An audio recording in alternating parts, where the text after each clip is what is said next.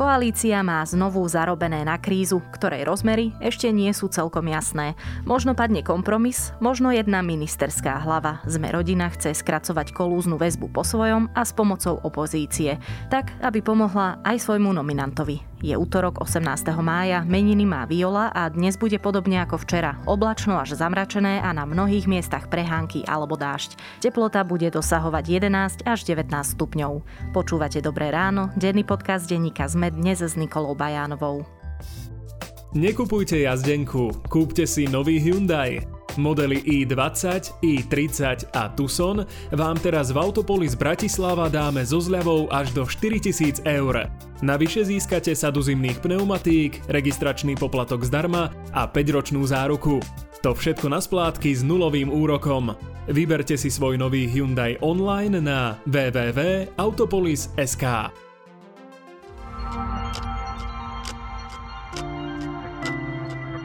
Poďme na krátky prehľad správ. Minister dopravy Andrej Doležal odvolá šéfa bratislavského letiska Mateja Hambálka, ktorého v apríli tajne do tejto funkcie vymenoval. Dôvodom je podľa Doležala strata dôvery, ale aj neuspokojivé vysvetlenie pochybností pri manažerských rozhodnutiach.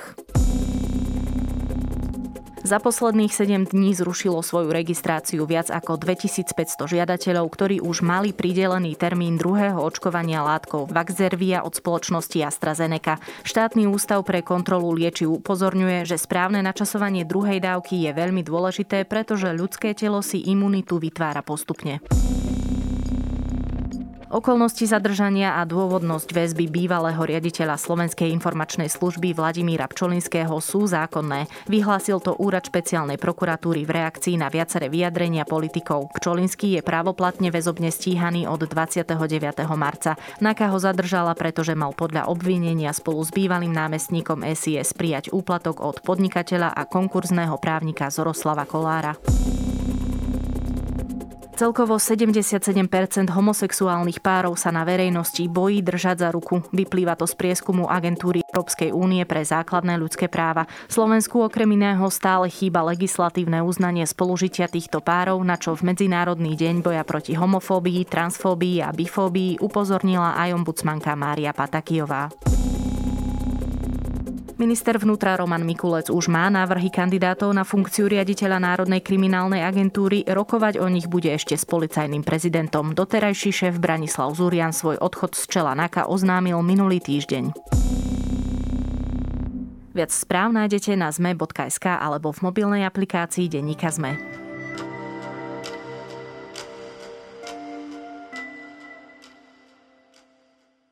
Parlament má dnes rozhodovať o návrhu Sme rodiny, ktorá chce skrátiť kolúznu väzbu. Podmienky sa podľa hnutia musia zmeniť, pretože sú aktuálne nehumánne. Okrem toho priznávajú, že to robia aj pre svojho nominanta Vladimíra Pčolinského, ktorý sa v takejto väzbe nachádza. Pre za ľudí, ktorí majú vo svojich rukách ministerstvo spravodlivosti, je takáto novela nepriechodná. Čo to vlastne Sme rodina robí? Čo ich kroky robia s koalíciou a menovite s ministerkou Máriou Kolíkovou, ktorá sama na reforme pracuje a chce chce, aby prešla riadnym legislatívnym procesom, nielen ako poslanecký návrh. A kde sú Igor Matovič a Eduard Heger? Aj to už sa budem pýtať komentátora denníka ZME Petra Tkačenka. Tak konkrétne sa jedná napríklad obvinenú Jankovskú, obvineného Kičuru, ale áno, aj obvineného Pšolinského. Toto sú osoby, ktoré sú momentálne okrem ďalších štyroch v kolúznej väzbe. Tak ja sa pýtam, kvôli týmto siedmým osobám musíme dnes takýmto rýchlým spôsobom, lebo je to rýchly spôsob, ak sa jedná o poslanecký návrh, riešiť takýto kľúčový inštitút kolúznej väzby? Ja si myslím, že nie. Peter, poslanci dnes hlasujú o návrhu Sme rodina na skrátenie kolúznej väzby. Ako hlasovanie podľa teba dopadne? Toto je taká trochu nevďačná otázka, keďže poslucháči už vedia, alebo čo skoro sa dozvedia, ako to naozaj dopadlo. Čiže som v takej trochu nevýhodnej pozícii, čiže skúsim to tak od lesa.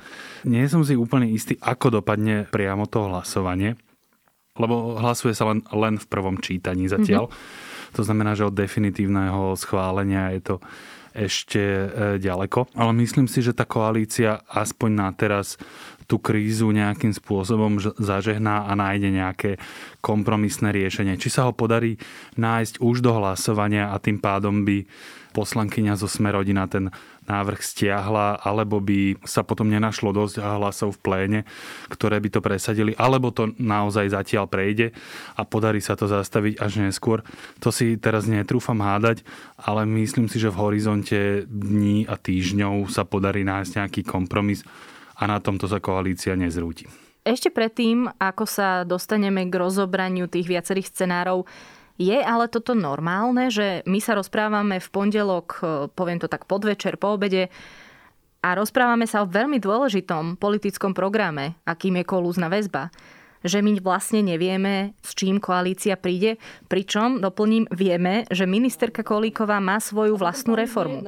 Veď na, na ďalšiu schôdzu prídeme s vládnym návrhom zákona, ktorý to rieši tak, ako je to teraz možné v rámci platnej právnej úpravy v rámci trestného poriadku. Jednoducho nemôžete teraz zmeniť takto kľúčový inštitút bez toho, aby ste o tom akokoľvek konzultovali ten postup, či je vhodný aj s orgánmi činnými v trestnom konaní.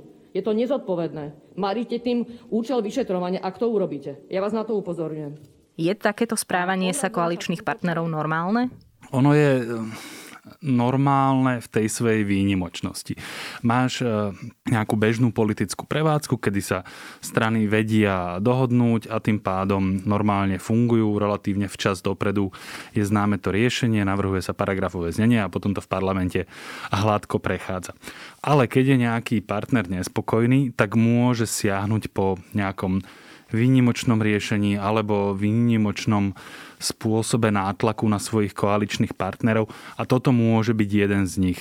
To neznamená, že sa to deje dnes a denne, v tomto zmysle e, to normálne nie je, ale že je to jeden zo spôsobov, ako sa tlačí na raz za čas tlačí na koaličných partnerov. Takže v tom zmysle už to e, trochu normálne je. Také príklady sa naozaj stávajú. Bolo by veľmi zvláštne, keby to aj dokonca prešlo. To už by bolo výrazne menej normálne a keby sa na tom zrútila koalícia. To musím povedať, že to by ma prekvapilo, keby sa také niečo stalo. Čiže ty v tejto chvíli hovoríš ešte stále, že toto je taktika sme rodina? Nazdávam sa, e, že áno. Že ide o, o politický nátlak e, Borisa Kolára, ako si vydúpať e, to riešenie, ktoré on si predstavuje pre, pre príslušníkov svojej rodiny, alebo zrejme pre konkrétneho príslušníka svojej rodiny. Ale ja sa nestačím diviť, ako tu napočúvam, pani ministerka, jak vy ste pripravená urobiť ambiciózny e, zákon. Ja sa pýtam, čo ste robili celý rok? Čo ste robili celý rok? Koľko budeme ešte počúvať, že ste ambiciózna? Ešte ďalší rok? Tretí rok? Vy nám tu hovoríte, že tu máme 7 ľudí v kolúznej väzbe a že je jeden pán generál Lučanský mŕtvý. Koľko potrebujete mŕtvych Lučanských? Jedného? Nestačí? Desiatich potrebujeme mŕtvych? Nestačí? 50 vám budú stačiť, pani ministerka? Koľko tých potrebujete, aby vám to stačilo a zmenili ste to? Na druhej strane, ak by nastala tá situácia, že v prvom čítaní to prejde a prejde to vďaka hlasom Smeru, a hlasu. A SNS a podobne. A, a Kotlebovcov a podobne. Nedošlo by teda k porušeniu koaličnej zmluvy? To by porušenie koaličnej zmluvy e, bez pochyby bolo, pretože sa to udeje v rozpore s vôľou koaličného partnera. Hej, tá formulácia v koaličnej zmluve alebo v koaličných zmluvách nie je taká, že sa nesmú hlasovať veci s opozíciou. To e, napokon e, by vlastne bolo aj žiaduce, aby sa schváľovali veci čo najväčšou väčšinou, ale keď sa schvália hlasmi opozície, vďaka čomu sa obíde nejaký koaličný partner, toto by bol ten prípad.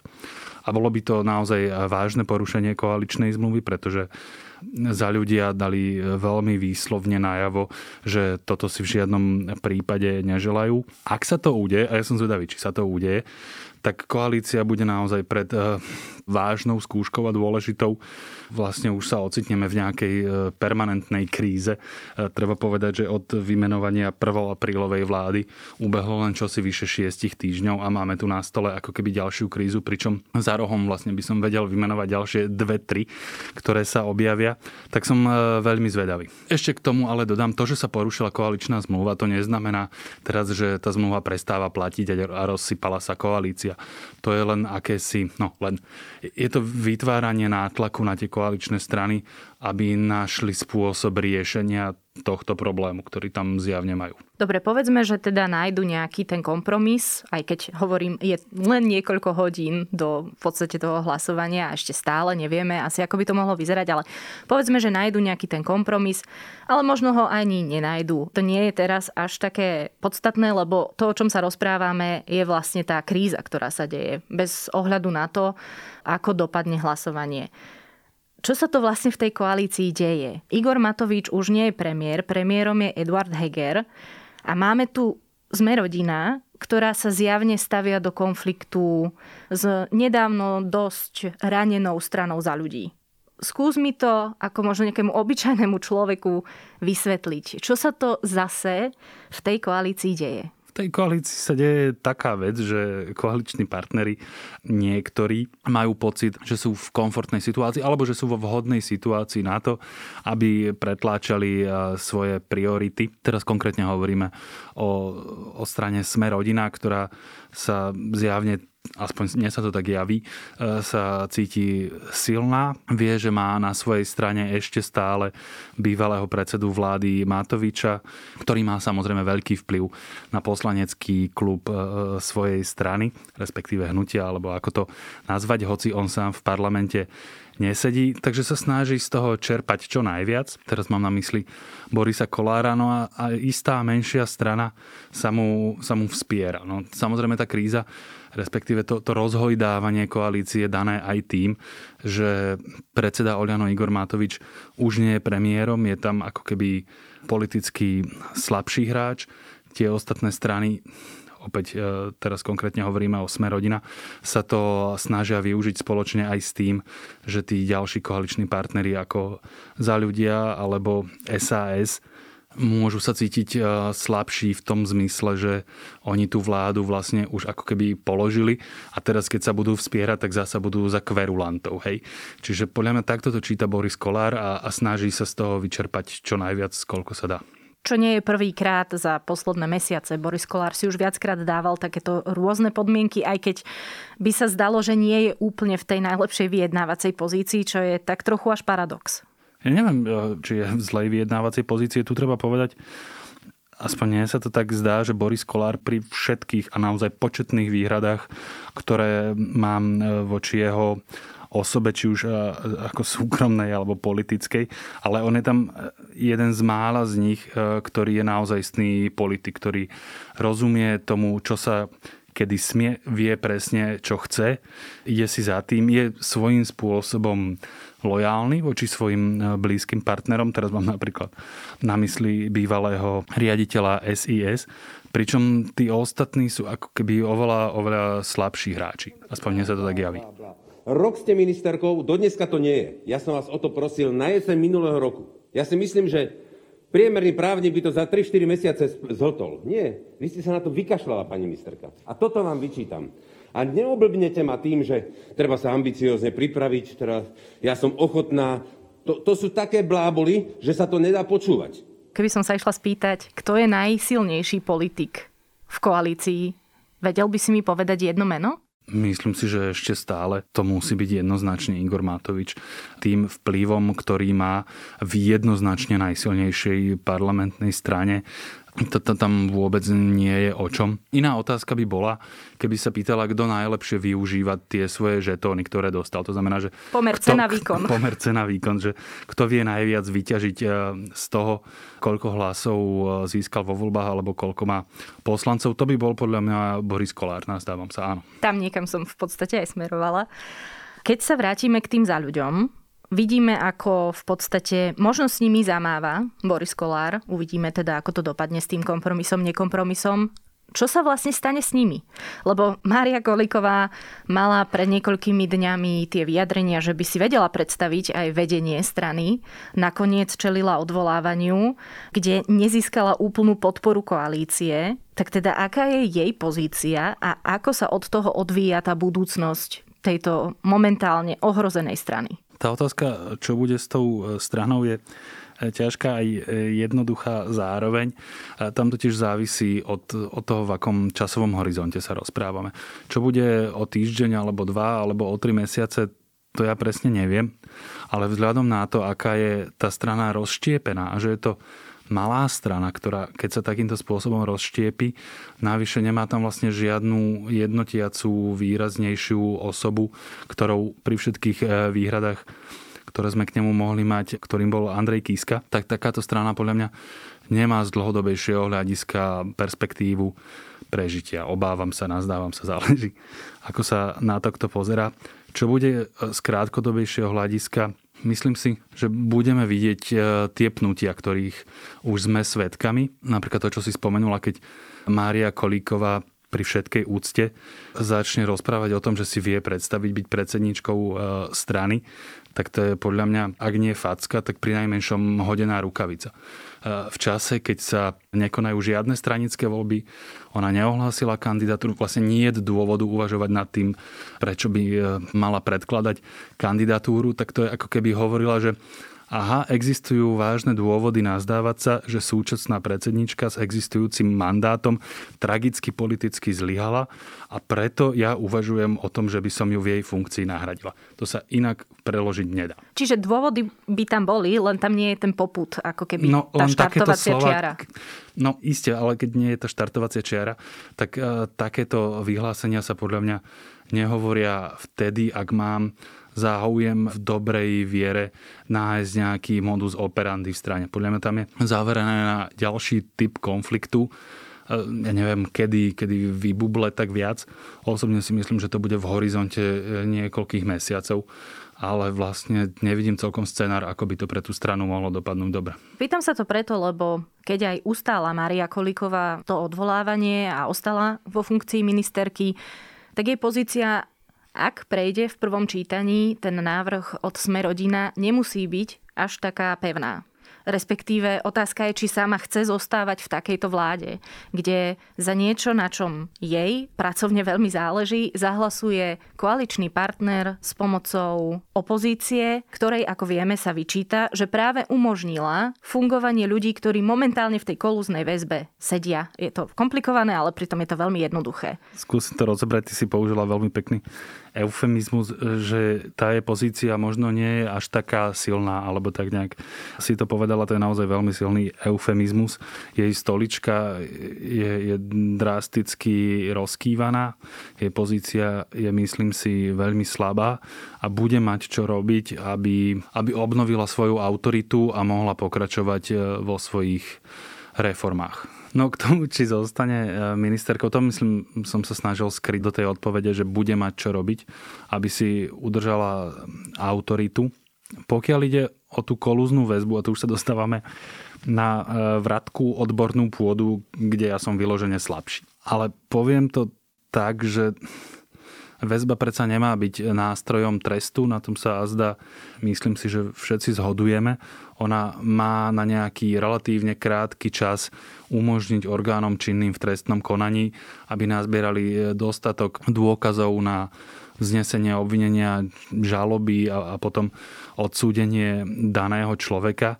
Ak sa rozprávame o tom, že sme neč, rok od volieb, že dlhé mesiace je niekto vo veľmi prísnej väzbe, lebo tá kolúzna väzba je ten najdrastickejší prípad a, a orgány činné v trestnom konaní nemajú dostatok materiálov na to, aby predložili niečo poriadne prokurátorom alebo sudcom, tak otvorene priznávame, že máme problém. Čiže v tomto zmysle je úplne na mieste, aby v tomto type väzby bez poriadnych dôkazov ľudia nesedeli za mrežami. A teda nech si o nich myslíme úplne hoci čo, to je jeden z elementárnych e, znakov právneho štátu, ja sa nazdávam.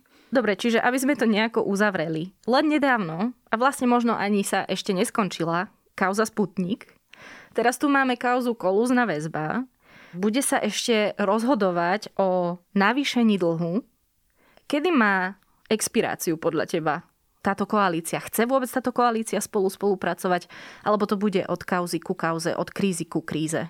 Z časti si odpovedala, áno, bude to od krízy ku kríze, čo, čo ja ináč nepovažujem za niečo dramatické pri normálnych krízach, ktoré sú treba hodnotové alebo myšlienkové, veď to tak môže byť, hej, že sa koaličné e, strany sporia. Pokiaľ dokážu nachádzať e, riešenia, pri ktorých sú s nimi všetci ako tak e, stotožnení a nepovažujú sa za, za drasticky porazeného čo je práve problém tejto koalície. Podľa mňa tu v každej trochu väčšej kríze, ako keby sme mali niekoho, nie že porazeného, ale až poníženého. A ak to tak nie je, tak sa ten človek e, tak aspoň cíti. Teraz nebudem nikoho menovať, ale poslucháči si tam bývalého predsedu vlády nájdu. A toto, keď sa deje pravidelne, tak to jednoducho to náhlo tú vieru a, a žiadzu pokračovať e, spolu ďalej. Čiže ja ti presný e, dátum nedám, ale myslím si, že, že nedokončia to volebné obdobia. Že oni ešte niečo spravia, budú chcieť prekonať minimálne polovicu volebného obdobia. To je symbolicky také, že vlastne je, je to dlhšie ako Iveta Radičová, povedzme, hej, že to máme tak v pamäti, že, že to sa rozpadlo skoro, ale už tam nevidím tú, tú morálnu silu, aby to dotiahli do konca. Tak uvidíme. Jediné, čo môžeme urobiť, je si na to počkať. Ďakujem komentátorovi denníka ZME Petrovi Tkačenkovi.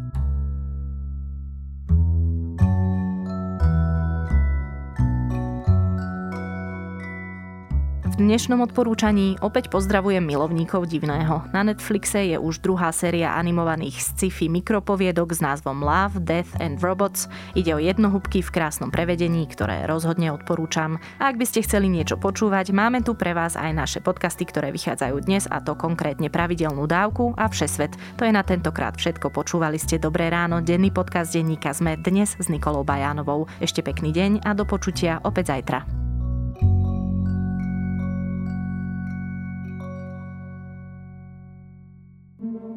Prečo vedci bijú na poplach? Prečo ich politici nepočúvajú a hovoria, že robia dosť? Prečo mladí ľudia na miesto školy v piatok protestujú v uliciach? Čo je to individuálna uhlíková stopa a prečo na nej záleží? Moje meno je Katarína Kozinková a spolu s Jakubom Filom pre vás pripravujeme klíma podcast denníka ZME, v ktorom sa s našimi hostkami a hostiami rozprávame o klimatickej kríze. Náš podcast vychádza každú druhú stredu a nájdete ho vo všetkých podcastových aplikáciách.